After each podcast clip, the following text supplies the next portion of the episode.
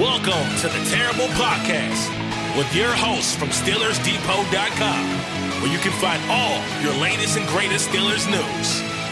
It's Dave Bryan and Alex Kazora, always lit, talking Steelers. And now, here's Dave and Alex.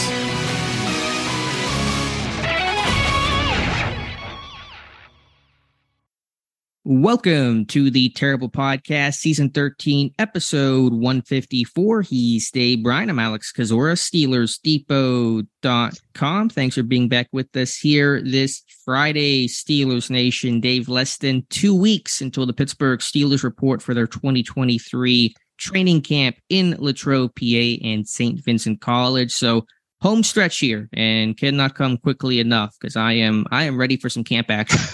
I tell you what's got me obviously excited about getting rolling towards the start of training camp and all like that. I don't know.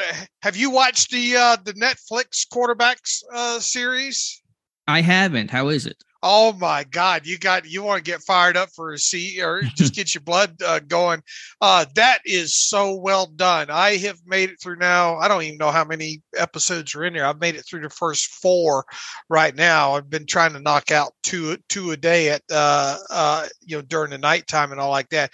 It is very well put together, and what they do is they.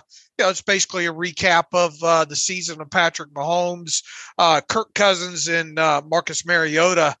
Those are the three quarterbacks that they focus on, and a lot of behind-the-scenes stuff and a lot of game footage, and it is well done. And the last couple episodes have been really good, talking about the injuries that they go through and the rehab that takes place during the week to get them just in a position where they're ready to play from a health standpoint. And then I think this episode 4 of it mostly dealt with the game planning and the terminology and the studying that they have to put in every week. And it really,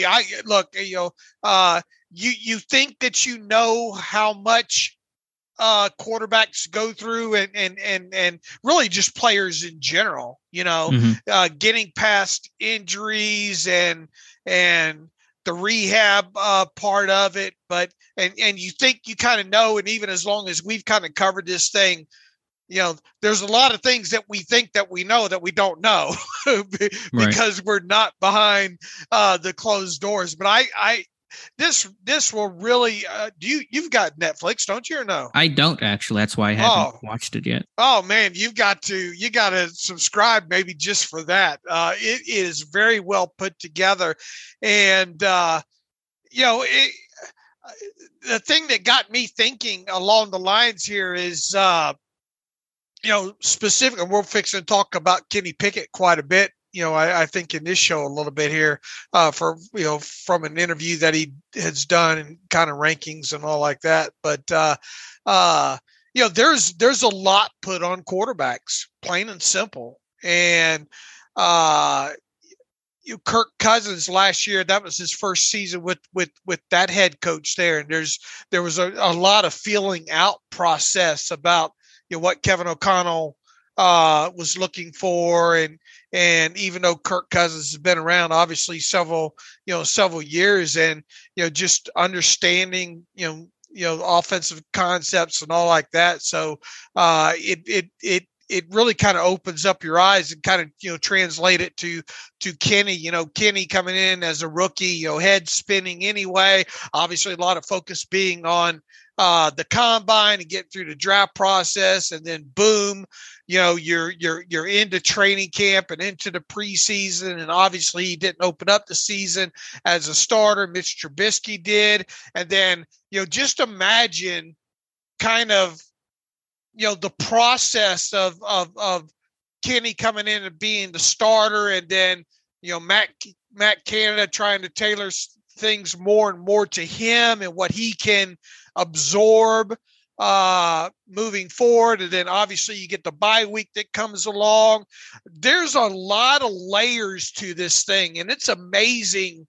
I guess where I'm getting at here is man, it's hard on a rookie quarterback to come in right away and not only prepare, but to have success within that, with everything that goes along in there. And then secondly, you know, imagine, you know, these younger quarterbacks that go through early OC changes in their career, you know? Right. And I think that probably, you know, a lot of people obviously, you know, and for good reason, you know, wanted Matt Canada out last season and, you know, wanted this team to have a new offensive coordinator. But I think you can probably, if you watch some of this stuff and then kind of relate it to the Steelers, and you know, look, there's probably not a lot of optimism overall when it comes to Matt Canada heading into the season, and for obvious reasons. But I think the continuity, you know, factor, and that's something I think, you know, that's been mentioned from time to time here, could play a role in, you know, helping Kenny Pickett's overall progress and maturation into the NFL. And I use maturation not for him personally maturing, but his NFL game is, you know, everything that comes along with the NFL maturing. But oh man, if anybody's listening, I'm sure several people listening to this have Netflix and have watched it and are probably nodding, hopefully nodding their head along with me here. But, and once again, it's not things that I don't think are, you know, hugely foreign to people, but it does get you thinking if you have an open mind about, you know, the process and NFL, if you're just an NFL lover at all. And then if, as you're watching this, you kind of relate it back to maybe Kenny Pickett and the Steelers specifically. I just think it's fantastically done. Well, how was that for an open? Yeah, it's a great review. Unscripted open for you. Not in our pre-production meeting there. No, it's a great point, and I agree. I think the continuity, Pittsburgh's desire for continuity, right or wrong, was probably the driving reason behind why Matt Canada was retained as OC for an offense that went through so many growing pains and such a bumpy ride the first half of last year. I think Pittsburgh's calculation was, we don't want to have those same or similar growing pains in 2023 as we adjust to a new OC, and for Pickett and for the rest of the offense as well. Pretty young offense, the youngest in football last year. So I think that was, to me, the number one reason why Matt Canada remains as the Steelers offensive coordinator.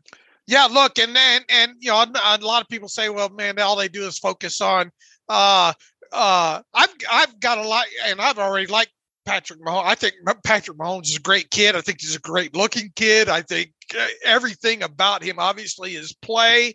I like his personality. I like his fire and everything that goes along with it. Yeah, I get he plays for the Chiefs, and, you know, we're not supposed to root for those guys and all like that.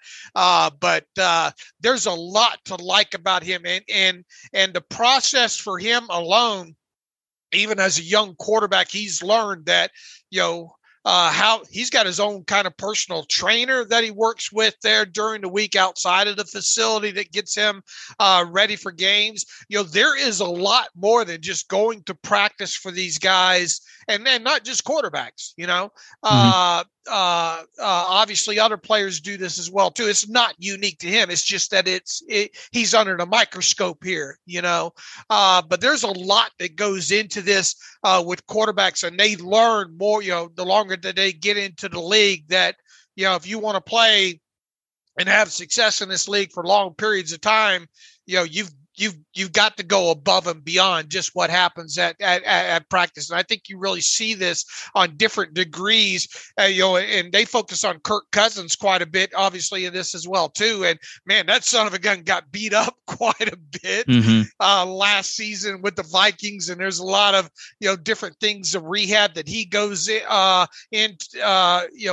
goes through during the week. And he tries, you know, he shows different exercises he does to try to keep his mind sharp and keep focused and all like that. So I think the biggest takeaway that I have from this series so far, and once again, I'm only 4 episodes in, is just there's so many layers to this game overall, other than Sunday football and practice on Wednesday and Thursday and Friday, that we don't really see. And as much as we like to think that we know what happens, you know, there's a lot that happens during the week that we don't see.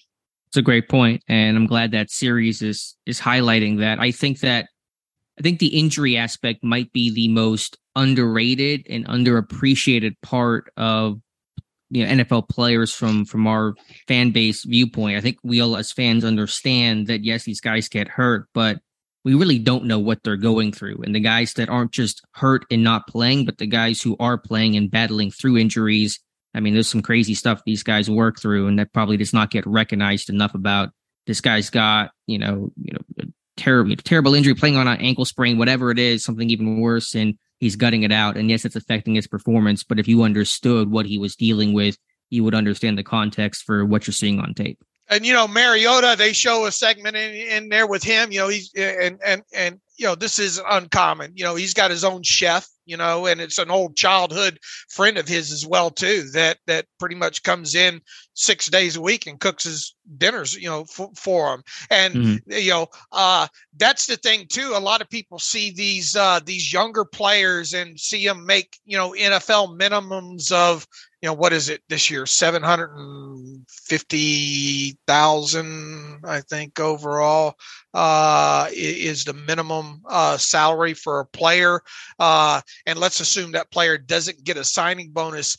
You know, if these players, those things cost money, right? You know, these lots of money, a lot of money too. And you don't often hear the cost. And I understand it's all relative usually to what the player makes. I mean, obviously you got guys on multi-million-dollar contracts like Mahomes and Cousins and all like that.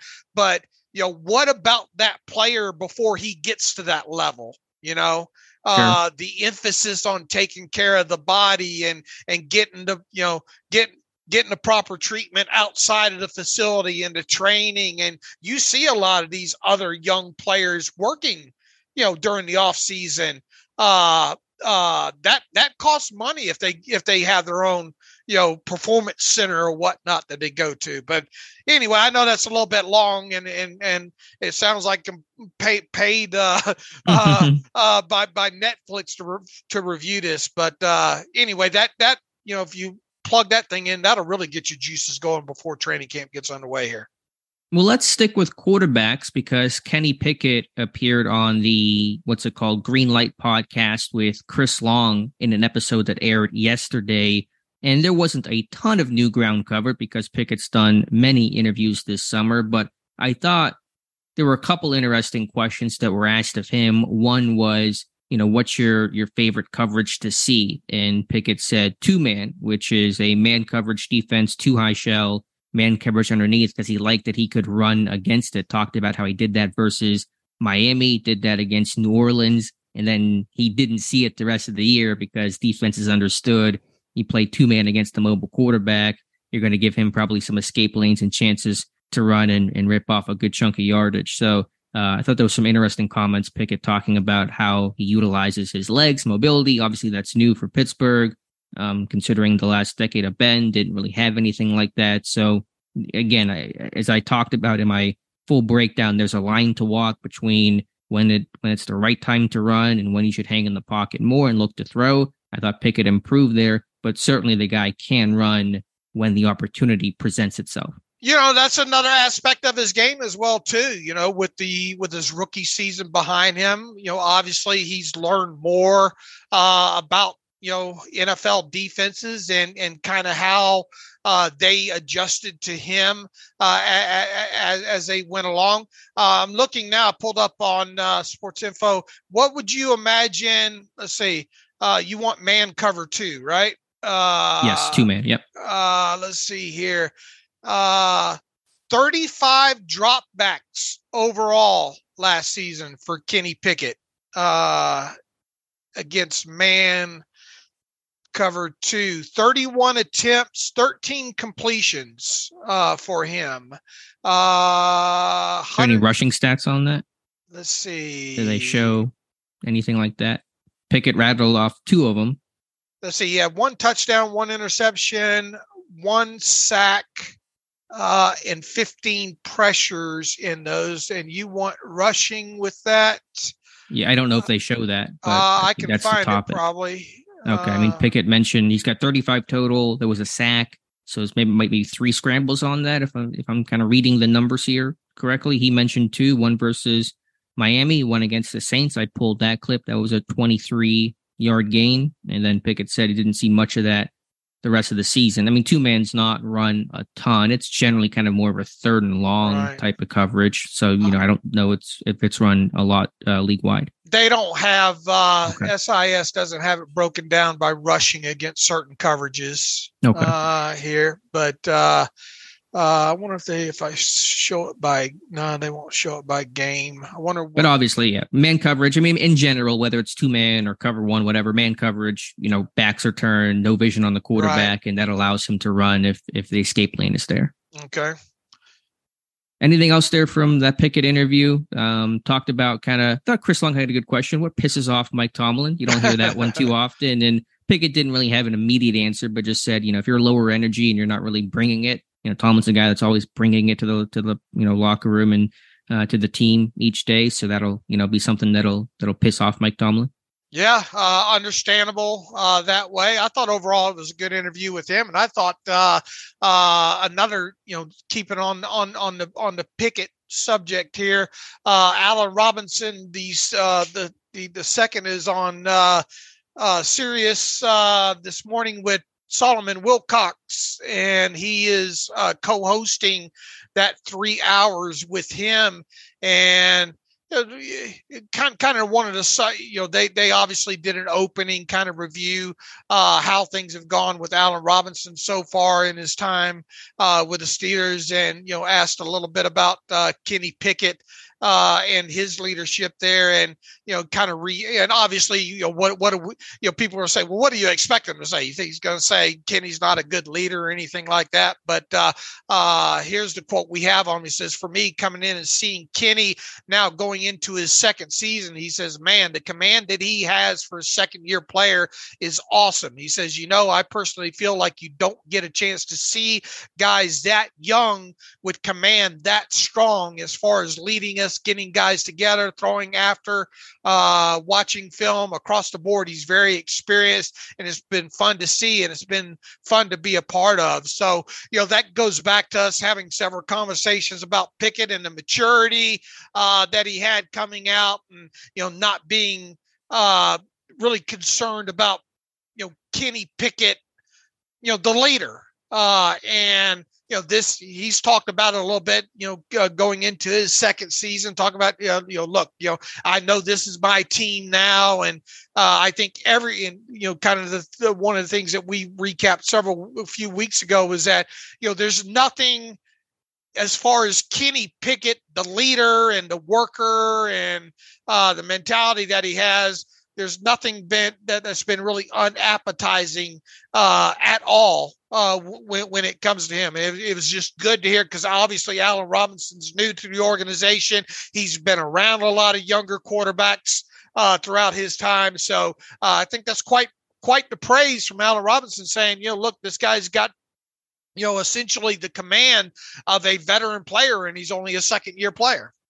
And that's the other aspect that I was about to mention in the open when we talked about that quarterback Netflix series, is quarterback is the most, you know, physically, mentally demanding position, I think, in all of sports, at least especially mentally, you know, handling the entire offense, and you're responsible for every aspect of it. And then on top of that, the leadership aspect, and you're the face of the franchise, and how you carry yourself, you know, within the media and out in public and just your day-to-day life. I mean, you're never not the starting quarterback of the Pittsburgh Steelers. You know, you're always that guy, whether you're on the field, in the locker room, or just in your personal life. And so for a still relatively young guy like Pickett, he is 25, but second year in the NFL, first year full-time starter, that's a lot of pressure to deal with. I can't even imagine what that feels like. And so you add extra layers on top of that, beyond just the foundational basics of how to play the position and understanding your playbook. And then you put on top of that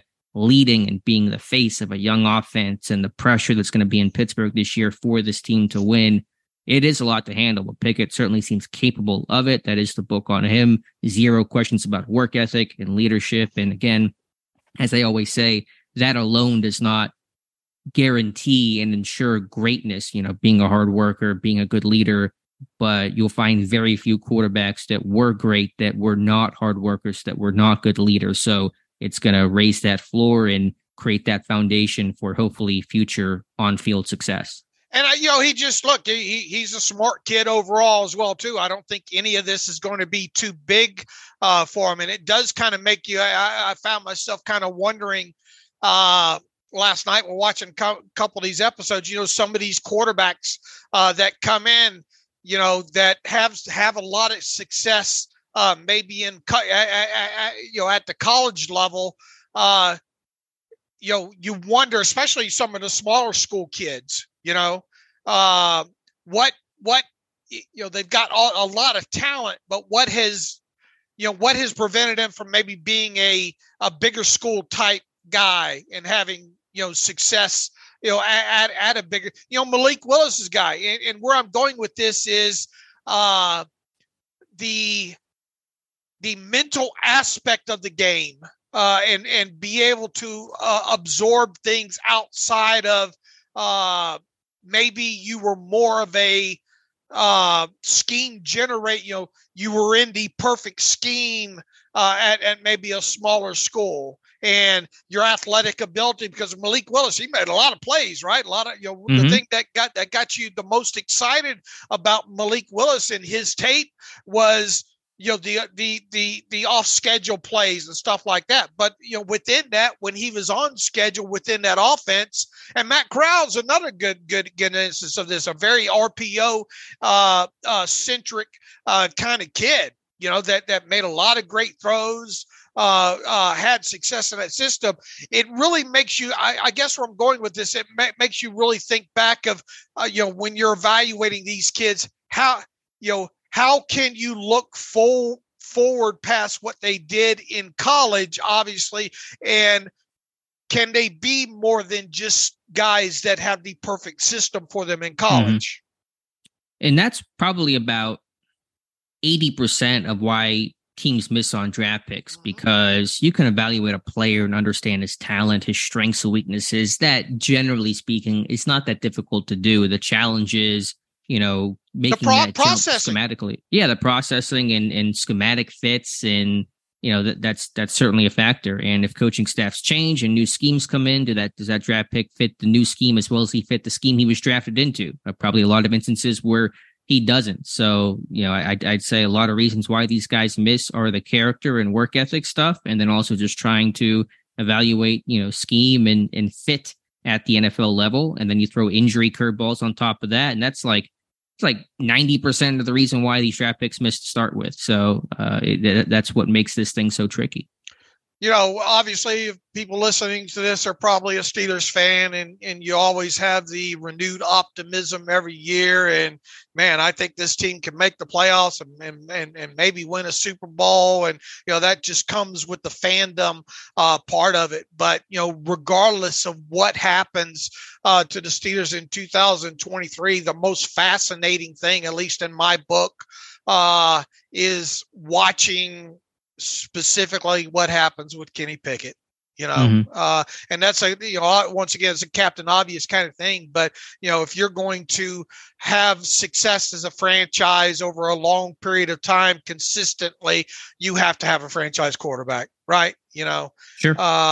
Overall. So I really, the thing that has me most excited as we sit here on July 14th, a couple of weeks ahead of training camp and all right now, is just really looking forward to seeing the kind of progress that Kenny Pickett makes in his second season here overall.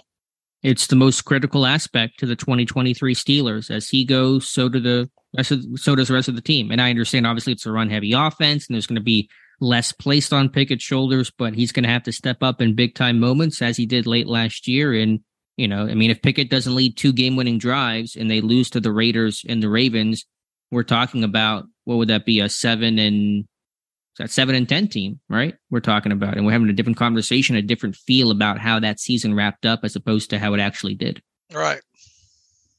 Dave, I want to talk about one actually kind of piece of Steelers, hard news, as they say in the business, not from a player standpoint, but from a front office standpoint. And as much as you nerd out about the Steelers salary cap, I nerd out about their front office, and they're losing one member of their front office reportedly in Will Britt, one of their football analysts who was hired just 2 years ago, a pretty fresh face out of college. He replaced Jay Whitmire, who left last second to go to the New York Jets and remains with the Jets. And so the Cowboys, I've seen some other hires that they're making. They're really going all in on the data scientists and the football analysts, and have appeared to poach Britt from Pittsburgh to Dallas.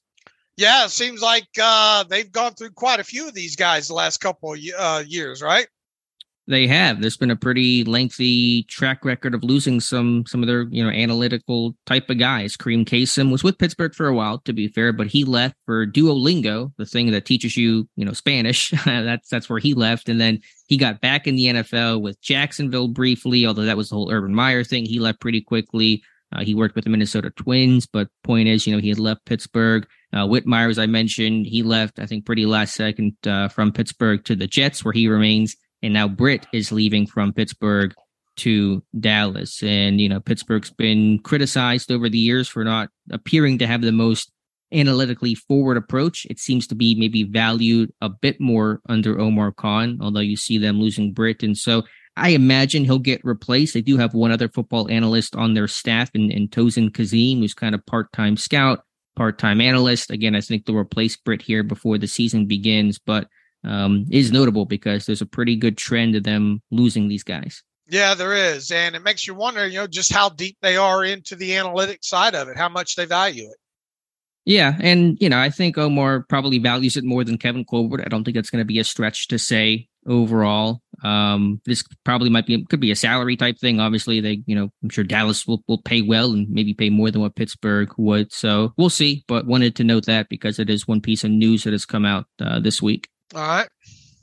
Let's see where we're at here. Patrick Peterson, he's on, I think, one of these golf events. He's a big-time golfer and had an interesting quote, though. A reporter from Sports Illustrated asked him about Steelers' goals in 2023, and he wants number 7, hopefully a Lombardi, but also interceptions. He wants 7 interceptions in 2023, and that's going to be his goal. So let me ask you, Dave, how realistic is that goal? Well, let's see. Looking back at his career stats, let's see. I think he hit 7 once in his career, didn't he? You said what? Seven picks? 7 picks in 2012. Okay. Yeah, he had 5 last year, so he came close. He had 5. But, I mean, if you go back and look, you can't control how you get these things, right? Sure. To an extent. Some of those were look, I think the one against, they showed one last night, the one against, was it the Bills, right? In the end zone. That was a key interception to win that game against the Bills last year that Patrick Peterson had, kind of undercutting one right there in the end zone. I think he had one key one against the Saints, which was a nice one. But the other 3 that he had were more hugely ill-advised kind of throws, if you will, overall. Sure. If you want to kind of add context to these things here, is 7 unthinkable? No, he's done it before. We've seen players get 7. I would like, I guess where I'm going at is you should set goals that push you to get them. This will certainly push him to reach that goal overall. I certainly think 5, a repeat of last season. And look, if this team's going to win games in 2023, we're going to have to see those takeaways up there, right? And right. We talked a little while ago, a couple shows ago, I think, about T.J. Watt and going. I did a deep dive into the career takeaways the Steelers have had that have been directly you know, that T.J. Watt was directly involved in. And obviously, you know, T.J.'s got a couple of interceptions in there. Most of the turnovers related to him were either strip sack related or him recovering a fumble that somebody else forced. We saw this team do a good job, I think, last year with interceptions, right? You know, yeah, they tied for the league lead last year, right? So if they're going to have short field results and putos, as I like to call them, points off of turnovers here. So do I think he's? If you were to put the over under at, let's say, 6.5 for him specifically on interceptions, you know, I'd be foolish not to take the under, but man, if he gets 7, you know, that's probably impacted a few games along the way. No doubt. Yeah, like you said, set goals high. That's the right way to approach that. Do I think he hit 7? No. I mean, who was the last Steeler to pick off 7 passes? I think Troy was, I believe, the last one and the last corner to do that. I have no idea who the last cornerback to pick off 7 passes were, but as you said, Pittsburgh, they're an aggressive ball-hawking secondary. I think that's been the biggest impact that Terrell Austin has brought to the Steelers. You certainly saw a direct correlation between his hiring and the Steelers' takeaways. Now, granted, they, you know, you trade for Minkah Fitzpatrick, your takeaways go up regardless of your coaching staff. But the combination there, I think, has boosted those numbers. Pat Peterson, a heady guy. Maybe he floats around, plays different positions, plays more kind of robber and baiting quarterbacks into making bad throws, bad decisions, and that could get him a couple of picks. But do I think he's going to get 7? No, but it is good to have that bar set pretty high. You know, we've talked about this recently. You want to talk about something that maybe to get excited about on the defensive side of the ball when it comes to this team is the secondary. And we talked recently about Damontae Kazee and how great it will be to hopefully have him coming out of the chute ready to go in week 1, as opposed to not having him until after the bye week last season. He obviously had a couple of picks there. He had one in his first game, didn't he? Against New Orleans, didn't he? First game back. Casey? Did he? I know he had the one against the Browns. That sounds right. I everything's kind of running together for me at this point in the offseason. I remember the one in week 18 against Cleveland on that crosser that he picked off Watson. Did he get him in against the Saints? Remember. I'm pulling up the game log here. Yes, you're right. He did have one against the Saints. Okay.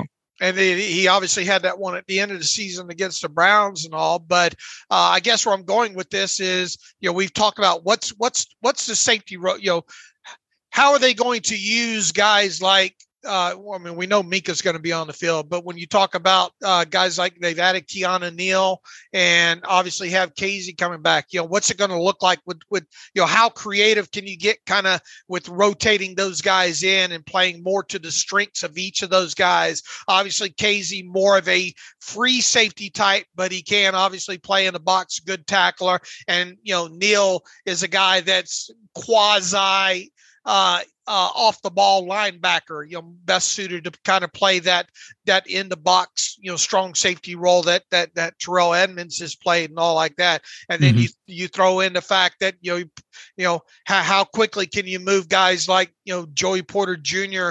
Along and get him on the field on a regular basis. And, you know, there was an interesting stat on from Pro Football Focus yesterday that got highlighted on Levi Wallace and, you know, how he performed against go routes, you know, last season and all like that. So did they say he was the best cornerback in football against go routes? Was that the graphic? I thought it was number 1 overall. Yeah. And I went immediately to try to find, they don't have it broken down. You know, we could probably get this from, you know, other sources here. Maybe I'll try to research that today for one of you guys, maybe you to write about and all like that. You know, how many actual go routes did he have to defend? You know, true, good point. You know, but still, I mean, I imagine there had to be a minimum in there. I don't think they would just. I don't think it was one. It was 2 go routes defended, both of them. He's number 1. Yeah, I would imagine with them they have some minimums there. So we'll try to effort those numbers, but that kind of came out of nowhere, you know, yesterday. Yeah, I mean, I thought Levi had a good second half of the season. I think he is one of those more underrated, underappreciated guys, even from the Steelers' own fan base. I understand Porter's excitement and Trice's excitement. Wallace will never be a like number one high level kind of guy, but I mean, his season, his numbers were very comparable to Cam Sutton last year, who had a good season and got paid handsomely by Detroit. So yeah, I mean, Levi's one of those, just he's a solid, consistent guy, and you need some of those guys. You want corners that can be super, super flashy, but he's really steady. And dude also had 4 picks last year, which was a career high for him. So he made some impact plays as well. All right. Where to from here? T.J. Watt. We'll move down the defensive frontier and go to T.J. Watt as you continue your I'm trying to find the name for it. Your right tackle, better know a right tackle series, something like that with T.J. Watt. And so I know you're kind of getting closer towards the end of this thing, the right tackles that Watt will face. Any additional conclusions or thoughts? I think generally the thought has been T.J. Watt has some pretty favorable matchups this year. Yeah, and he's got a couple of tough ones in there too. I tell you what did stick out though, when getting a little bit deeper into this, when you look at week 10. Week 12 and week 16 overall. Week 10, they get the Packers, and you get a guy like Zach Tom, who, when was he? He was a 4th round draft pick in 2022 out of Wake Forest, and presumably, obviously, this is past the middle of the season there, but you would think as we sit here right now, he stands to be the starting right tackle for the Packers. They got obviously a new quarterback, right? This isn't your uncle's Packers, right? Mm-hmm. Aaron Rodgers no longer there. They've obviously going through some changes within that organization, and a younger quarterback, and kind of trying to revamp that offense a little bit post Aaron Rodgers there. To me, this really sets up as a, at least on paper, this far out, really sets up for as a good matchup for Watt overall. There's going to be a handful of tackles, at least if these guys all stay healthy, that I consider pretty big advantages for Watt. As we say there, and looking at this thing this far out, I think the matchup against Zach Tom really favors T.J. Watt right now. You get into weeks 12 and 16. These are obviously games against the Bengals, but who is Jonah Williams? As a right tackle, yeah, we don't. As a left tackle, he's been better, I guess, but bumpy as a right tackle. It's not his preferred position, right? But he did play. Going back and looking at actual the where he played at Alabama, he played a considerable amount at right tackle, or the last time that he did it was way back in 2016 at Alabama. Okay. So it's not like this position is foreign to him. It's just he hasn't played it in quite a while. And obviously at the NFL level, since coming in, he's been primarily a left tackle. And, there was the whole thing with him earlier in the offseason. It really looked like he wanted out. Yeah, I felt like he was going to get dealt. I guess they're going to hold on to him now. Yeah, it kind of feels. It sounds like he's changed his tune now. At this point, I'll do what the team asked me to do and all like that. But I mean, let's face it. Since coming to the NFL, Jonah Williams it's been a bumpy ride for him, and now you're having to switch over to a new side. Look, he's still got pedigree on his side. And once again, it's not like, an instance here of, like one or two other tackles that Watt will face in 2023, where, this guy's playing on the right side now, and this is going to be foreign to him. How's this going to go? At least he has done it throughout his, at least in his college career. It's just going to be interesting to see him make that transition.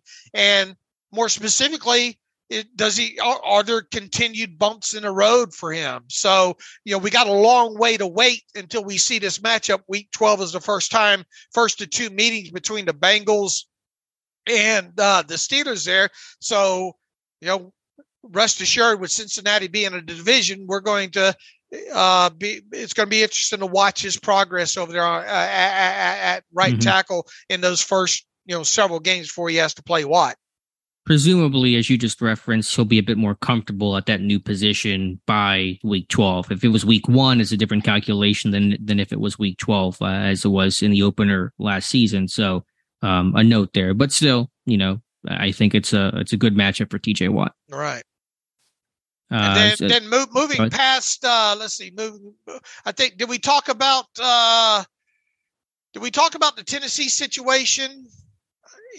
Yeah, we mentioned them. Yeah, the unknown of who they're really, how that offensive line is going to be constructed.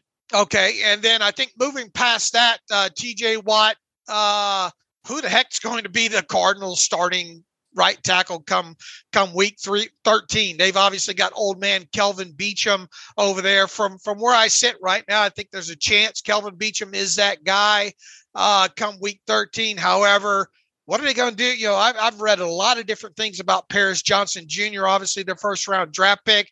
Some people are speculating, you know, that are closer to the organization, that he might even be a guard to start off with because they have DJ Humphries, right? And he's one of their guys, right? And he's being paid now. You know, you would think at some point, I mean, you didn't spend an early round, first round draft pick for Paris Johnson to be a guard, did you? Or did you? Right? No, I think Beachum probably just becomes a swing tackle backup, is my guess. Humphries and Johnson start. But didn't, you know, where did Paris Johnson mostly play, you know, coming out of Ohio State, you know, left tackle, right? Right. Correct? So, yeah. So maybe you could move Humphries to right tackle and Johnson at left tackle. And those, I mean, Humphries is going to start. I think Johnson is going to start. And so you just figure out which sides they're going to play on. Yeah, and I guess at this point, with, you know, that's what makes doing this series kind of tough, is you're trying to look way weeks into the future there. So, look, if it is Beachum, you don't last as a seventh round. It's hard to believe he's lasted this long. I mean, it's a testament, because I can remember Beachum in that first handful of preseason games when he was with the Steelers as a rookie. I wondered if he's going to make the initial 53-man roster. You know? I remember those articles. He had false starts and just looked small and just struggled out there early on. And they played him a little bit at guard, and you kind of wonder, what is he? Is he a guard? Because he had one of those, you know, he's high cut, but kind of had that bubble butt to him, though, on top of it. Made you kind of wonder, is he a tackle or is he a guard? Look, you don't last in the NFL as long as Kelvin Beachum has lasted if you don't have the talent there. And sure. I think obviously at this point of his career, he is a lot more right tackle than he is anything else. And at this point of his career, he's more technician than anything else, right? Yeah, that's probably fair to say. He's probably always been that. I mean, he was a good athlete, but certainly one of the smaller offensive tackles in recent memory. And that's why some people thought he would profile as a guard, but he's actually a better tackle than he was a guard. So yeah, kudos to him. Great person, great community member, but I imagine he'll be the backup. Although again, by that point in the season, injuries, who will the Cardinals quarterback be? Will Kyler be back by that point? I think, but who the heck knows? Yeah, that's another great point. And just people watching his overall, you know, is he going to completely be a bust, you know, by the middle, or, you know, not long after he finally gets into the lineup? And we don't know when that will be, with him coming off that injury. So, you know, that's another tough thing about doing this series, is you're looking all these weeks ahead, and you know, some of these are pretty cut and dry. As long as the guy is healthy, it's easy to predict X player will be the right tackle in that game. But you do have certain situations, like with the Titans and with the Cardinals here, where you're kind of wondering who is going to be the right tackle in that game. With New England in week 14, it looks pretty cut and dry that Riley Reiff is going to be that guy, is at least where we, you know, sit here right now, assuming he stays healthy. But, you know, he's not the player he once was. Obviously a pedigree type guy, turning 35 years of age in December as well. You know, they target him early in free agency this past off season, you know, paid him, you know, $5 million this year. I would look for the Patriots to, you know, what does Bill Belichick usually do when he goes into games, both offensively and defensively? He tries to take the number one player away on both units overall. And, you know, as we sit here this early out, I don't know how far Bill Belichick looks ahead, but, you know, I'm saying, man, I no way I can let T.J. Watt be a game wrecker in this game, right? Sure. And I think they've added some tight ends and boosted that group. And so you know, just watch what the Bills do. Belichick wants to watch how to handle T.J. Watt. I think Buffalo's come up with some of the best game plans against Pittsburgh's edge rushers with the tight ends chipping and those guys staying in, kind of even sometimes the running backs will kind of align his wings and just really, you know, never let these guys get started. So I think that's going to be the approach the Patriots take. And look, you go with Riley Reiff a couple years ago.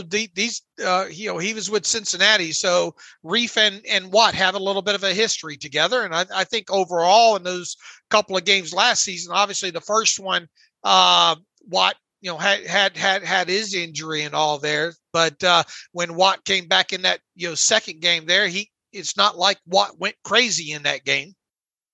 Right. So, yeah, we'll see. T.J. Watt has to be healthy. I mean, that's the number one, part of all of this. But obviously, assuming that he is, it should be a big. I mean, you're thinking 20 plus sacks for him. Can he get back to that number? Man, when you roll, and another aspect of this too, and the Colts was one of the ones that I did as part of this as well too. And you go back and you remember back to that Colts game, wasn't that the one that he got chipped in the ribs on? And even after he returned later on in the season, and I think TJ has mentioned this as well too.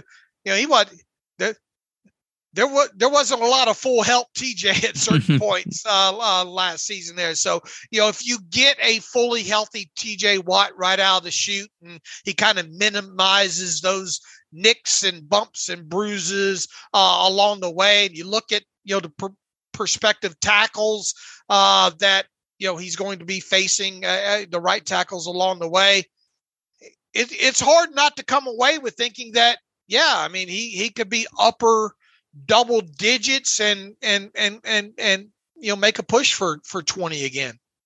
He even recently revealed he had a thumb injury, and I went, he had a thumb injury? Didn't know that. Never was on an injury report or anything. I know the ribs were a problem for him. So yeah, I mean, he dealt through just a lot of crap last year.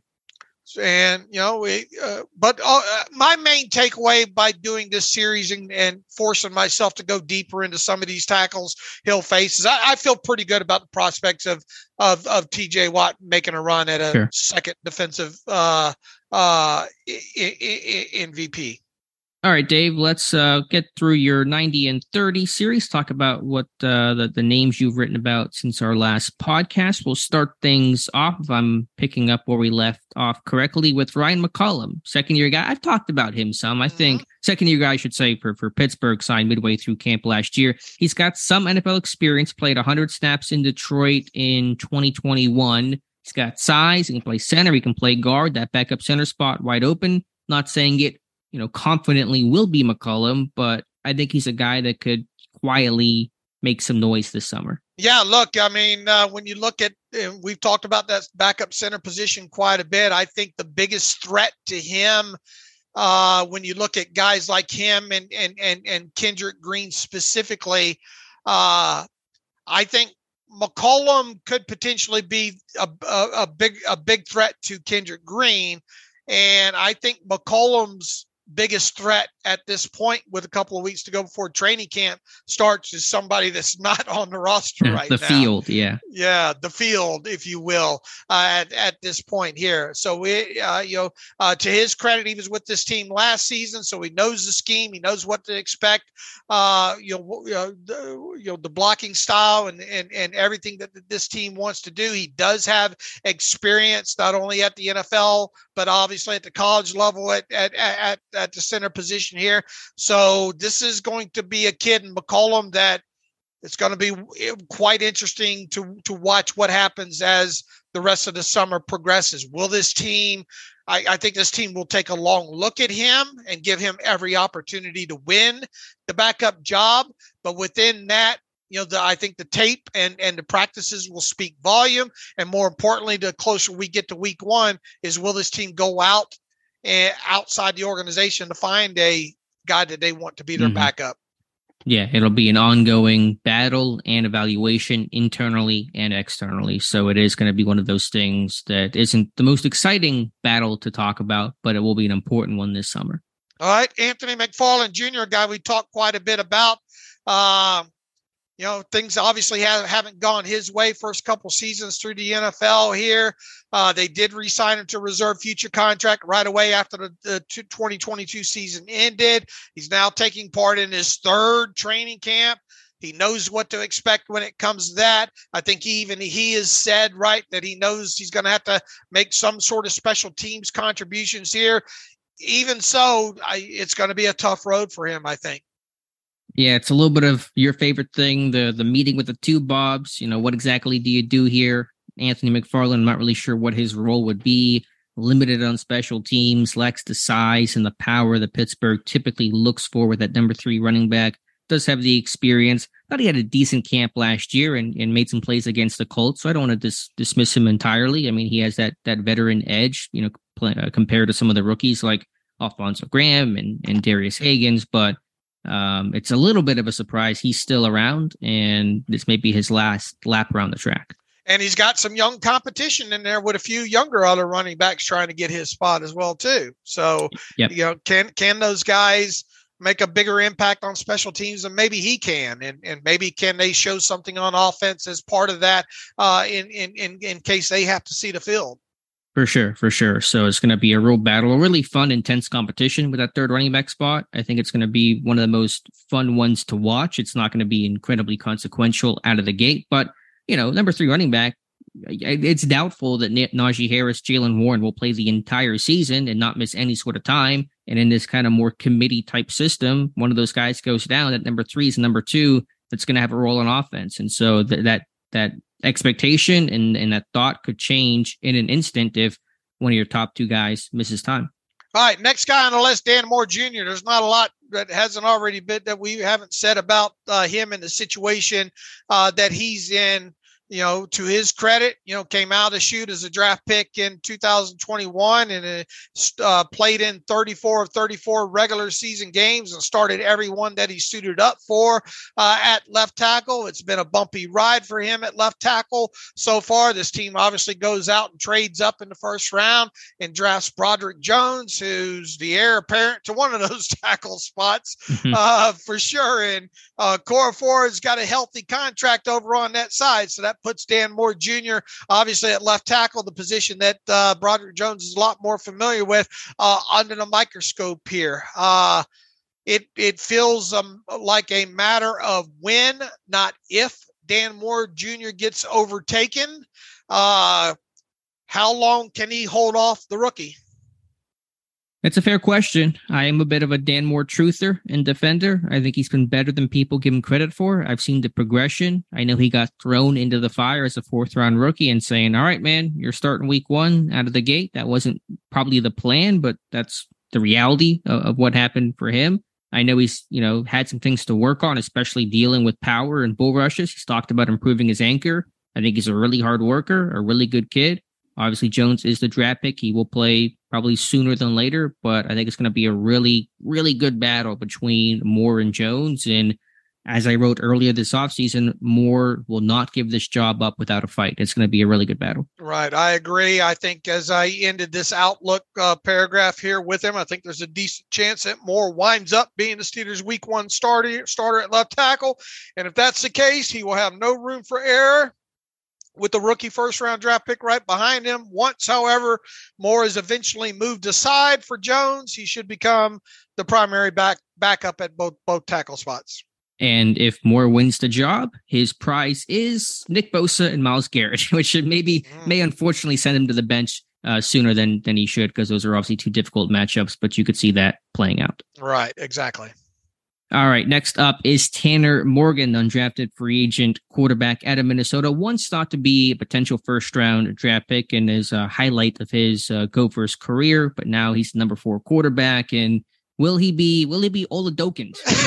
You got to it before I could. Oh, did you have that? I'm sorry. I didn't mean to steal your thunder there. No, I just, if that's a verb or an adjective or I don't know what it is, but, will he get Oladokun during training camp. You know, how many reps, you know, you got a second year quarterback in Kenny Pickett. You obviously want to get him as many reps as you can throughout the rest of the summer. And that includes preseason as well, too.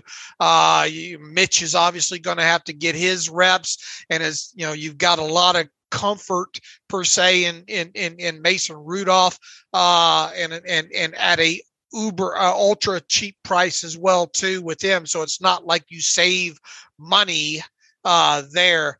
I wonder how much work Morgan's going to get. I think he'll get a bit more than Oladokun last year, but probably not much more. And will he even get into a game? Will he have enough reps in practice to get end of a first or second, third preseason game? I'm not confident in that, but at least it wasn't a draft pick. And if it is Oladokun, hopefully he gets a ring, Morgan does, like Oladokun did last year with the Chiefs. Right. So just the main question with him is, you know, how much do you see him during training camp and how much do the rest of us see him during the preseason? Yeah, I think the answer to that for both of us is minimal exposure, but we'll be tracking it. We'll be charting. We love our charts and data during training camp. Tanner Muse, Dave, do you think there's any chance he could have a defensive role as a former safety, as a, you know, coverage kind of guy? Oh, it's going to be interesting. You know, here's the thing when it comes to Muse, him and Nick Kwiatkowski kind of feel like, you know, the sort of the same person here battling for potentially one spot. Overall, Muse, boy, you remember back to the athletic profiles and him coming out of Clemson and kind of Muse being that planet theory type player, if you will. But the problem with that is none of that's really teams have had a tough time trying to figure out where he needs to play and. You know, if they can get him on the field regularly on the defensive side of football, he's kind of had a tough transition, if you will, kind of being that quasi inside linebacker safety kind of player. He logged just 80 snaps on defense in 2022 with the Seahawks, another 325. Make no mistake about it. When it comes to Muse and Kwiatkowski, Danny Smith knows who these guys are for sure there. You know, I guess what you're asking, you know, is this the a more athletic Robert Spillane? Yeah, you think about, you know, Mark Barron made that transition from safety to linebacker, and obviously this team signed Cole Holcomb. You would expect him to be the three down guy. What if Holcomb were to get hurt or just really struggle? I mean, Muse was signed for special teams. He was signed to really replace Marcus Allen, and this team lost a lot of special teamers, including Allen, Benny Snell, Derek Watt, Spillane, etc. And so when you see Kwiatkowski, when you see Muse get signed, it's in large part due to that. But I'm just wondering, I mean, he's a little Miles Killebrew-like, where they were good athletes in college and Killebrew stayed at safety. Probably should have moved to linebacker. He's really not a safety. Muse made that transition, but they just kind of turned into, you know, quality special teams guys. Yeah, it just makes you kind of wonder what has happened so far that's prevented him from living up to that draft stock, you know? Yeah, just position fit, and I don't think he was as athletic on tape as he was testing coming out of Clemson. So, I mean, is he a guy that could potentially get some snaps here and there, and who do you pull off the field when he's on it, you know?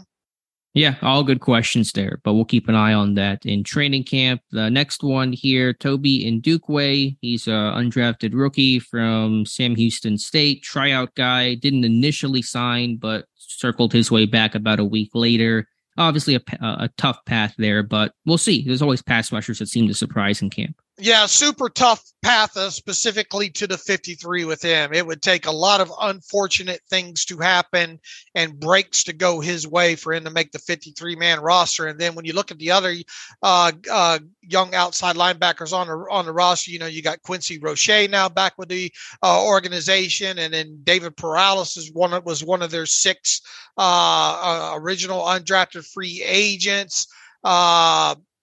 You know, and Ndukwe is going to have to make his mark specifically on special teams. It's just a tough road for him overall. Can he even stay on the roster throughout the entire summer?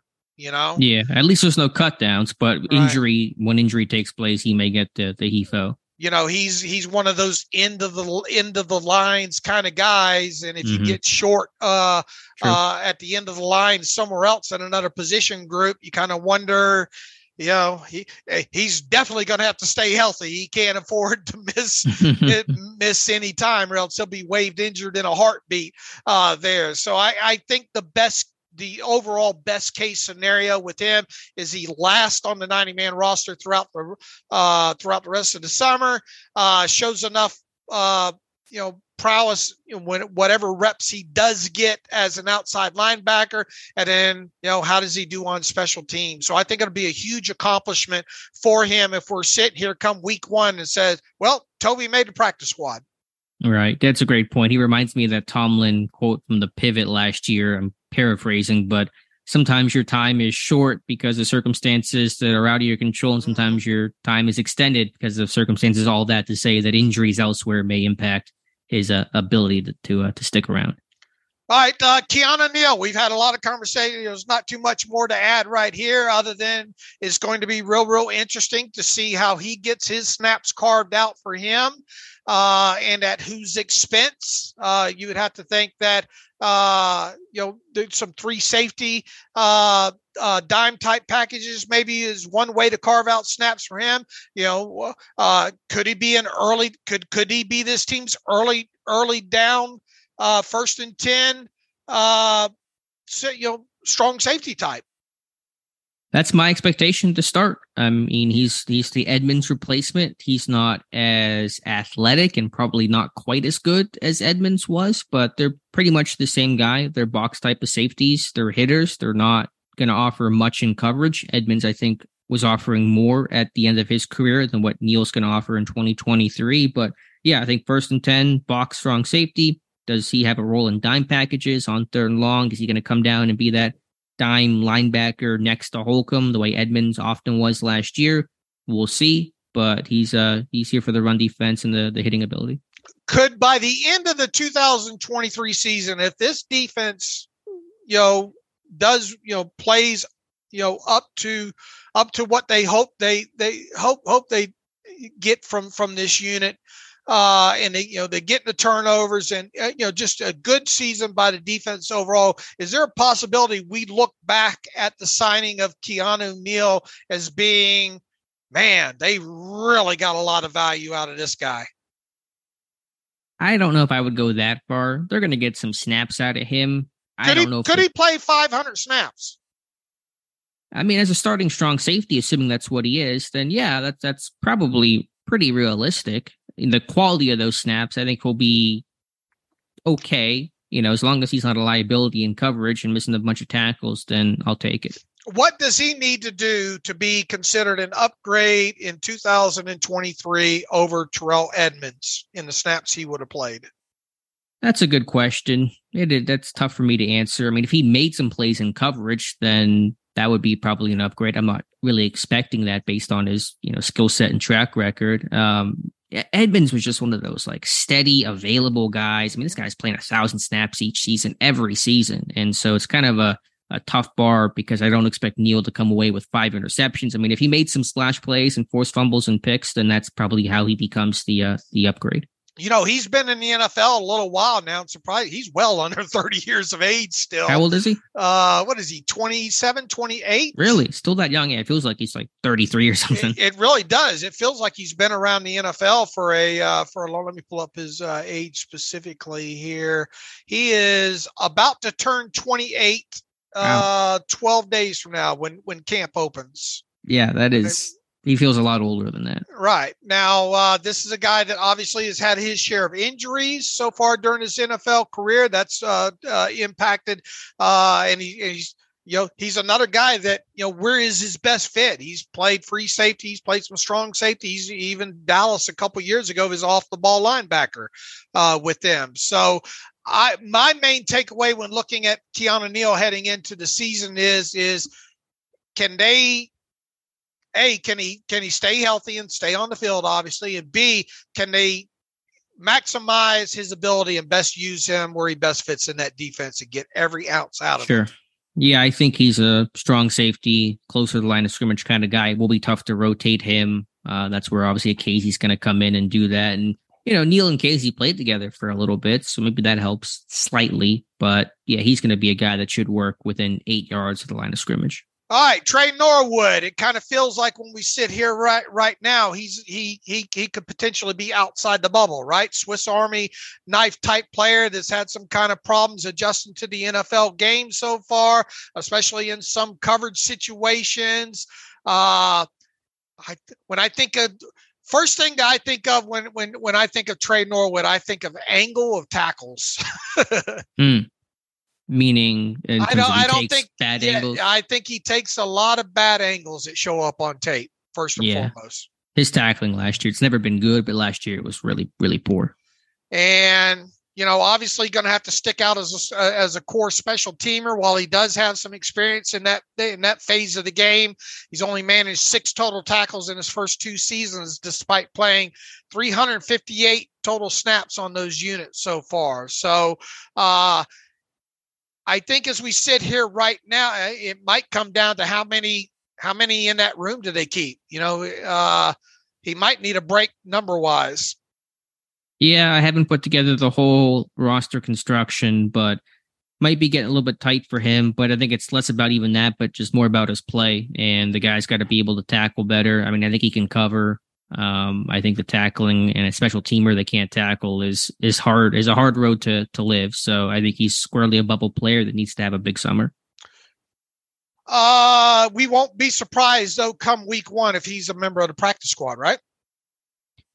Yeah, I mean, it's just one of those things. I know they've done it before, but if like you're on the roster for 2 years and then you're going backwards with practice squad, I know you can keep a bunch of those guys. I saw Marcus Allen do it. Yeah, no, I know. I mean, they have done that before with several names. So no, it wouldn't surprise me. He is versatile, and if you can put him there, you gotta.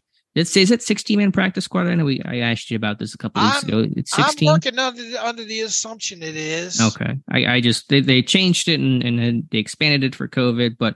14, 16, you got a bunch of spots there. You might as well keep a guy that's played in the NFL, played for your team. So, yeah, that would make sense. All right. Let's see. James Nyamwa comes out of he is the Merrimack kid, right? Right. One year at Merrimack and previously played at Curry College over there. The thing that sticks out the most when you look at him, and I believe he was one of the original 6 undrafted free agents this year as well, too. His path, obviously, to the NFL came via the small school route. He is a measurable kid, and that's where it starts with him. Not overly the thing you would hope that these guys taking this small school route would have had mega production at the small school level, but that wasn't really necessarily the case with him. However, he does fit the measurables that they love when it comes to the defensive end, defensive tackle spots. It's an incredibly tough path merely as a measurable small school kid. And I think he's along the lines of another guy on this roster that he better hope, lines outside of his position stay long, because it's going to be incredibly tough for him, I think, to stick on the 90 through no fault of his own, even stick on the 90-man roster. And if he does, I think that's a testament to him overall, and B, have some luck involved with it. And there might be an outside chance that he can warrant being signed to the practice squad. Yeah, my exposure to him is obviously pretty minimal considering the small college, the lack of tape. He's a rookie, but I have maybe a different take. I think he's an interesting guy, measurable standpoint, pretty good athlete. Yeah, the production wasn't overwhelming, but I don't know if that's more scheme or retention related or whatever the case was. And Pittsburgh's D-line just feels like there aren't a lot of guys behind Ogunjobi and Hayward in terms of defensive ends. Now you had Keanu Benton and Fehoko, and those are more the nose tackle to start types. I think Watts will play up and down the line. Laudamok to me's on the bubble. Go back to Leal and what he is and all that kind of stuff. But I think this is a guy that, probably is not going to make the 53 because trying to make that jump is a big jump. Merrimack to the Pittsburgh Steelers, to the NFL, but maybe practice squad. I think he's a guy that, again, having the size and the measurables is hard to find. So I want to keep an eye on, and I'm going to work on the name here. It's Nyamwaya. Oh, I'm going to really have to work on that. I think the best way to classify him is he's a small school developmental player for this team this summer. Yeah, that's a good one sentence way, but I think that could lend itself to practice squad because this team needs some defensive line depth. It's really, if anything, if there was one thing you wanted to maybe, go out there and sign early in camp, it might be one of those more veteran defensive lineman, defensive end types. All right. I think we have us all caught up on the series there. Yeah. Anything else, Dave, you want to get to before we get to some reader emails and close out today's show? What'd you think about what Ben had to say about, not throwing in the offseason? Yes, Ben's offseason training of no training was actually his offseason training. Yeah, I figured people would enjoy that. But I mean, I understood what he was saying because you throw so much during the year. And the bottom line is it worked for Ben. Whether it works for other quarterbacks, I don't know. But it worked for Ben. You can't argue with the results. And I put the clip in there because I thought about it as I was writing it. The interview that he did with Chris Sims years ago, and Sims is peppering him with questions about, Ben, what's your workout like? And your mechanics are flawless. Like, how do you grip the football? Do you in 2 and 5? Are you a 2 and 5 guy? And Ben's like, I have no idea what any of this means. I just throw the football. And that is just like classic Ben. I'd venture to say that Kenny has thrown a lot this summer. Yeah, I think Kenny has thrown more this summer than Ben threw in the last 10 off seasons that he had in his career. But as Ben said, he was a workout. He says he was a workout guy early in his career, then scaled things back. Pickett's young. I imagine at some point, maybe Pickett would scale things back too. But you certainly see in this new age, everybody's got a quarterback coach, personal quarterback coach, and this, regimented offseason schedule. And, that wasn't as much a thing back in Ben's early days. And, by the end of his career, when it became more in vogue, he was older and didn't feel the need to do it. And again, it worked for him. So as long as it worked for him, who are we to say otherwise? All right, let's jump into the email machine here. Larissa writes in, hi, guys. Thanks for the great offseason coverage. Cannot wait for the season to start. It's funny going into the year. I thought center and inside linebacker were the biggest needs, and I was certain they would address these in the draft. Those are the core positions of Steelers history. I know we did add via free agency, but I was almost certain we would definitely get an elite inside linebacker and center in the draft. Don't get me wrong. I loved our draft. Do you think it was because lack of talent for centers an inside linebacker in the draft? Also, who do you think will be covering the number one receivers game 1 and 2? Who is our shutdown corner on Debo Samuel and Amari Cooper week 1 and 2? Thanks again for getting me through some boring sports periods here. Look, I mean, you could have, we said this before the draft, it just felt like there was so many holes and not enough picks, right? Mm-hmm. Right. Can't fill everything. You can't fill everything. And look, I thought Mason Cole played better in his first season in Pittsburgh than what I expected. I think you can definitely win some games and get by with Mason Cole in 2023. Also, the center class was, it just felt like a kind of the run of the mill center class overall. I mean, there were some. There's obviously one or two that's going to end up sticking, I think, and have long careers. But I don't think the center class overall, top to bottom, was as exciting as maybe the previous year. Yeah, I'm not entirely sure on the comparison. I'd have to go back and think. Pittsburgh did their homework. I just think it was twofold. One, as we just mentioned, you can't draft everything. There's a lot of positions this team needed to fill. Cornerback, offensive tackle were their top two priorities. And then, get a guy like Benton in that mid-second round was pretty important.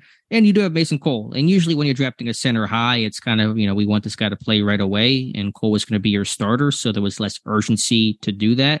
I think maybe they should have signed a veteran or maybe kept J.C. Hassenauer around, tendered him or something. But I wasn't too mad at not using a high draft pick on a center, because that guy probably would have sat his rookie year. And that's not usually how it goes when you're drafting offensive linemen early. I think Larissa, I think maybe we've talked about this recently. I think both those positions you could see early in the 2024 draft, yes, from where we sit definitely. Right now. I think off ball linebacker This team is not invested enough draft-wise as they should. It's been a lot more free agents and a lot less picks. There have been picks. Devin Bush, obviously. People forget Buddy Johnson was a terrible pick by the Steelers. I know it was a fourth rounder, but I mean, this guy was just gone. He played like 6 games as a rookie, like 2 tackles, and then cut outright last year. I think that's one of those forgotten misses by Colbert. But yeah, this team's going to have to draft. Watch out, Jeremiah Trotter Jr. Jonathan's talked about him. That feels like a Steeler next year. All right. Who do you think's covering the number one receivers in game 1 and 2, Alex? No one in particular, because Pittsburgh plays sides. They don't shadow. They haven't done that in a decade plus. And so they have a left corner and a right corner. And so they don't really match up against particular personnel. So it'll be the combination of all those guys. All right. From Brett Nile. Hey, Dave and Alex, I had a quick question for you. Which current offensive lineman, if any, will be the next to get another contract from the Steelers? He says, to me, it's Dan Moore Jr. I think both he and Okorafor will be free agents at the same time. And I suspect they sign Moore to play right tackle and let Okorafor walk. If not him, then it may be Daniels or Jones, he says. Thoughts on that? Also for Alex, most underrated current Steeler. He says, my vote goes to James Daniels. He has been very good and mostly invisible, both nationally and within the fan base. He says his all-time vote is Hardy Nickerson or Thomas Everett. He says, I watched both of them and they were outstanding. Everett was a Pro Bowler, but was overshadowed by Rod Woodson, and Nickerson was an all-pro caliber player 4 times in Tampa after he left, was overshadowed by the inside linebackers that came after him, Levon Kirkland, Chad Brown, Kendrell Bell. All right, a lot to chew on there. Who is the next? Which current offensive lineman, if any, will be next to get another contract from the Steelers? Here's the thing about Dan Moore Jr. If Dan Moore Jr. is a guy, that's going to be a very modest contract, you would think, unless they think he can really be, this team starting right tackle for years beyond, come time. Yeah, but I mean, if they're basically deciding between our long-term future of Moore or Okorafor, and they're giving Moore a deal with the intention of he's going to replace Okorafor, then it's going to be some decent money to be a starting right tackle in the NFL. I don't know. It's a really good question. I hadn't thought about that much. I think this year will be, pretty telling and all of that. I mean, Okorafor, has always been, average, but they do like him. They kept him around this long, so, and they obviously gave him a long-term deal, a year or two ago, so. I'm not really sure on that one. Yeah, I don't know which way I would lean on that as well either. Who is next to get another? If we're just talking about another contract from the Steelers, regardless of it being highly lucrative or not, I think Dan Moore Jr. might be a decent bet. Because they're up at the same time. They're free agents after next year. Am I correct in that? Right? After next year. After 2024? Yeah, after 2024. I know Moore is. Yeah, so it's going to be like they're going to get probably one contract to one of those guys to be the right tackle or door number 3 of go obviously draft somebody and bring in somebody new, maybe sign Moore to a backup level type of deal. But yeah, next year will be interesting with those two guys. I mean, this team very well at some point next season could draft another tackle as part of the class. Sure. Yeah, absolutely. So I don't want to rule that out. But in terms of, contractually, you would not expect both Moore and Okorafor to get new deals from Pittsburgh, correct? Probably one of those guys. And so the question will be who? Right. Yeah, that's a great... I don't know how that's going to play out as far as the next one there. This will be important in, I think, determining that answer. All right. What do you think about his answers about all-time vote for Hardy Nickerson or Thomas Everett? And that was the most underrated, he had said? Yeah. He's probably a bit more familiar with those guys than I am, but I had the terrible take the other day on some of my personal lists. I think even by the own fan base of Deshae Townsend, I think Frank Lewis was super underrated. So those are kind of 2 names that come to mind. He asked about the current day Steeler who feels underrated. I think Levi Wallace, I mentioned him, Mason Cole. I think those 2 guys might get my vote right now. All right, Steve Novakovich writes in, I'm getting amused by all the whining and fussing over the recurring point from Depot readers that goes, what are we doing drafting Kenny Pickett when we all know we have to draft a clone of Patrick Mahomes in order to win a Super Bowl in the next 40 years? He says everybody needs to settle down comparing Kenny's likely 12-year NFL career to a single game means we are now only 5 minutes into the first quarter of that game. Now, no one can know enough at this point to get all worked up. I do think it's worth talking about Kenny based on what we've seen so far. He says, I don't have questions about his size, mobility, ability to make throws needed by an NFL quarterback, or hand size. I saw enough last year to think he is checking those boxes adequately. The remaining critical factors, in my opinion, are less physical, tangible. He says his ability and propensity to work and study hard, and his ability to deal with mental pressure that comes with being an NFL quarterback. He says, I've heard stories about Kenny being a very hard worker and watches a lot of film. I think I've seen an impressive amount of poise and confidence from him in critical moments in games such as those game-winning drives last year. I think he has the it factor, as is an exceptionally cool-headed quarterback.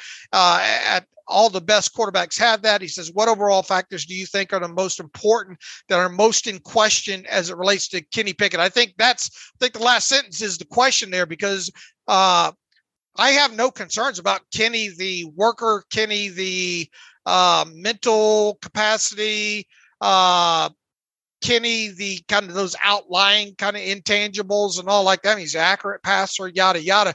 What do you think are the factors that are most important, that are most in question as it relates to Kenny Pickett? I guess it's hard for me to think about one specific tangible trait that might be lacking. I mean, I think obviously the physical tools aren't off the charts in terms of the super, big arm. Not that you need to have that, but just talking out loud. The question with Pickett has always been, what's that ceiling? I think he'd become a very good quarterback, a top 10, top 12. But the concern is, to bring this thing full circle, when we talk about the Netflix quarterback series, is he Kirk Cousins 2.0 in the sense of a really good quarterback, but is he going to get you over the hump against the Patrick Mahomes of the world? And so that's a very general thought. I don't spend a lot of time thinking about that. I'm more focused on the here and now and the, progression and all that kind of stuff. But that is the looming concern with Pickett. He could become a top 10 quarterback. Can he become a top 5 quarterback?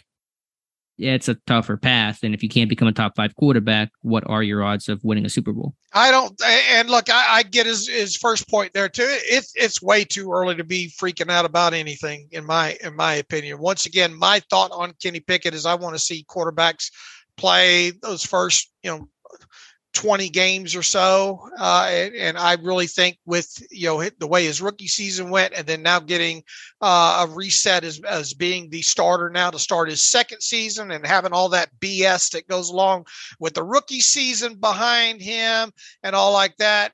I think we look at this and like I said earlier in the show, I cannot be more excited to see what happened. In 2000, regardless of what happens with the team, playoffs, non-playoffs, 7-10, 10-7, whatever. I'm excited about being able to learn. I think we're going to get a good look and a good idea of what Kenny Pickett is and isn't in his second season. And I think the first 6 games in particular, I'm really looking forward to diagnosing. Yeah, that's where I'm at. I'm just kind of here where we're at right now. It's a big year number 2 for Pickett, to see what that jump looks like now that he's the guy, now that he's been in the NFL system. He knows what it's all about. And that's really where my focus is at, less so on, the bigger picture question of can he become Mahomes and Burrow and all that kind of stuff.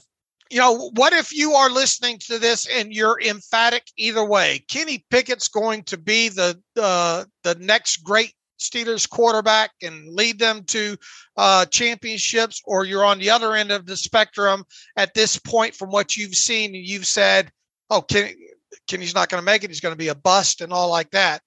The complexion of all that could change in the first 6 games to the totally opposite, Right. Right. And I understand the reader was saying because he was saying, why are we even talking about is he Mahomes or Burrow? I think he's basically in agreement with us saying, we need to just focus on where he's at now in the second year type of stuff. So I don't want to insinuate otherwise. I know we had an email, I think, last episode that talked about can Pickett become that. But yeah, I mean, that I'm with you. Let's just focus on where he's at the first 6 weeks of year number 2 and take it from there. Mike Schertzer, right, saying, guys, love the show and listen religiously. I think you both hinted at, suggested that reasonable expectation for a successful season would be a playoff victory. If we assume that the AFC division winners are KC, Buffalo, Bengals, and Jacksonville, which of these teams do you think we'd have a reasonable chance of beating on the road? He says, I know the Steelers measure success by trophies, but I think making the playoffs is a more reasonable expectation for this team. I just can't think that we'd have a good chance of beating one of those four teams without a significant improvement at quarterback on offense, which I hope comes by the end of the year. Thanks, Mike. Look, get in the tournament, man. Get in the tournament. I mean, obviously, if KC, Buffalo, and Cincy are all there as three of those four teams, those would be tough chores for sure. Of the four selections you gave me, I would think that Jacksonville would give you the best opportunity to win one of those four games, but a lot happens along the season and teams might come limping into the playoffs or whatever. But I mean, just if you're giving me those four teams, I would choose Jacksonville. Same, probably. I think ideally, not ideally, but what is realistic to me, most realistic is for Pittsburgh to become the number 5 seed this year, top wildcard spot, play the number 4 seed, which was most likely probably the AFC South team in Jacksonville. You're going into Jacksonville, not hostile territory. Pittsburgh, I think, would represent themselves well there. Obviously, the last meeting in the playoffs against Jacksonville did not go in Pittsburgh's favor. The Bengals, too. I mean, those are always good games. I mean, the Bengals are a more talented team. Their offense is super potent. Their defense underrated, but, Pittsburgh's hung tough with them. So, as you said, get in the playoffs and you take it from there. But the Bengals are Jaguars. All right. One last one. David Ricard's on Claypool. I'm curious if either of you have an opinion on how and why Claypool went from rookie sensation to cast off to Chicago. I love the trade and I'm excited to see Joey Porter Jr., but I can't help but think back to the excitement we had going into Claypool's second year. I've been under the assumption that he didn't continue to work to the professional level required to continue progressing, but that isn't supported with much objective evidence outside of what I saw during games.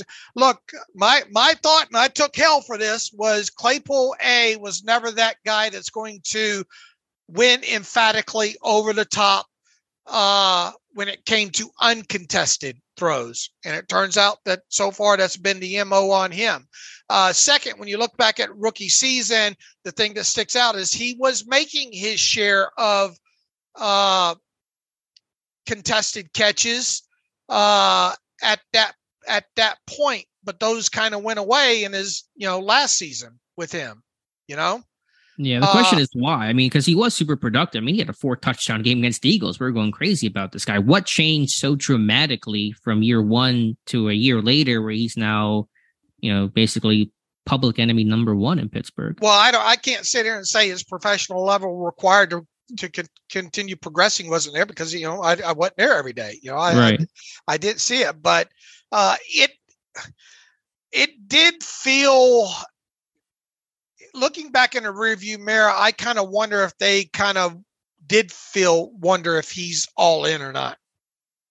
Yeah, I understand. And that's, obviously tricky territory, and you're always careful of, not accusing a player of, not having great work habits without more concrete evidence. But yeah, I'm not really sure what the answer is. I think it's a really good question. I think sometimes as a rookie, when you're a really, athletically gifted, physically gifted guy like Claypool, it's a bit easier out of the gate. And then once NFL teams start to kind of figure you out and know what your game's about, and they adjust to you, and maybe you don't adjust back that well. And then what happened, at least last year, was they drafted Pickens, and he was that, true Z-type contested catch receiver that Claypool was not. And so Claypool tries to go to the slot, and he was and is not a slot receiver in terms of nuance and feel and precise route running. And so he just kind of never really had a home in Pittsburgh at the end there because Pickens was the outside guy and Claypool was not a slot receiver. So I don't have a great answer for really what changed other than to say that sometimes guys have really good rookie seasons that are athletically gifted, and the NFL then adjusts to them and they can't adjust back. If he's going to stay in the NFL, is it as a big slot guy? Is he going to have to become and maybe not necessarily an every down guy, but is that how he's going to stay in the NFL? I don't think so. I don't know exactly how Chicago wants to use him this year, but I think he's going to stick. He's going to have to become a better contested catch guy, and because he's 6'4", like 230, he's a guy that should be able to win on the outside. Dude runs 4.42, but he hasn't yet, and he really didn't. He really didn't at the college level either.